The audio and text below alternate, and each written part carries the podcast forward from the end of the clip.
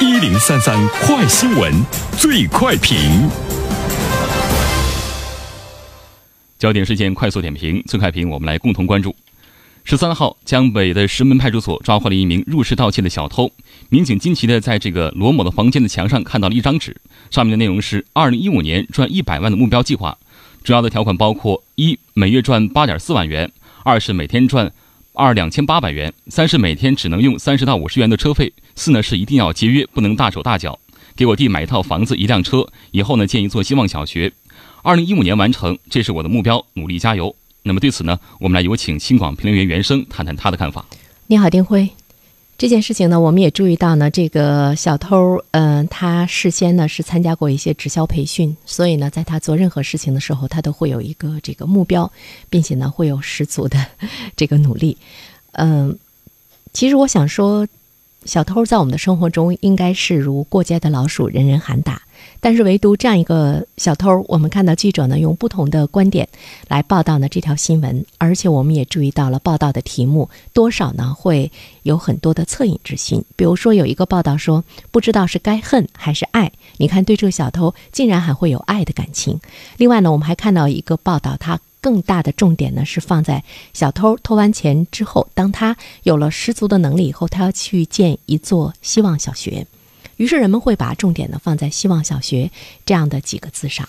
同时呢，在网上我也大量的看了一下呢大家的这个评论。这种评论中，我们无法呢去说对小偷的爱是多一些，还是对小偷的恨是多一些。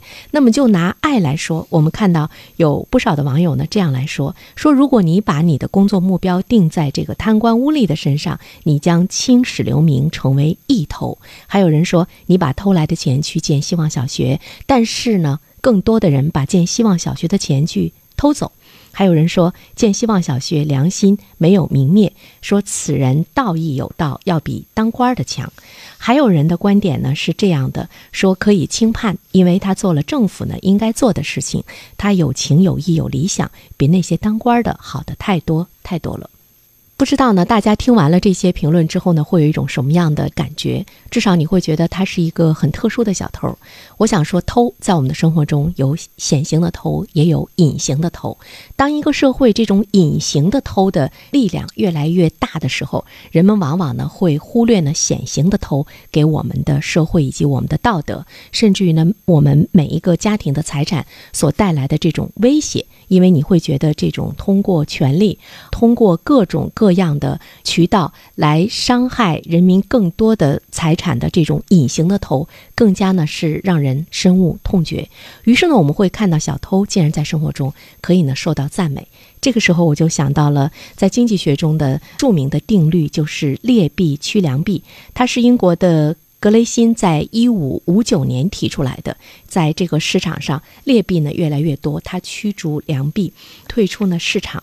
那在我们的生活中，我们会看到，呃，小偷开始呢受到这样的赞美，不学无术的人驱逐真正的人才，同时呢，官场上的腐败现象像瘟疫一样的。蔓延不贪污，这些人只能吃苦吃穷的时候，我们突然之间看到了劣币驱良币的这种现象，恐怕不单单是我们的民众对于小偷目前的这样的一份理想，他的这个价值判断优与劣的一种标准的不同。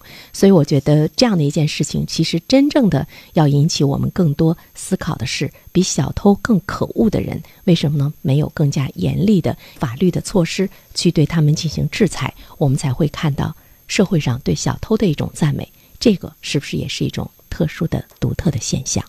好了，丁辉，好的，感谢原生。Hello，大家好，我是原生，非常感谢这么长时间以来一直关注原生评论。如果您方便的话呢，也欢迎在微信上关注我的微信公众号“原生 FM”。希望在这里我能够和你一起共同的成长，谢谢。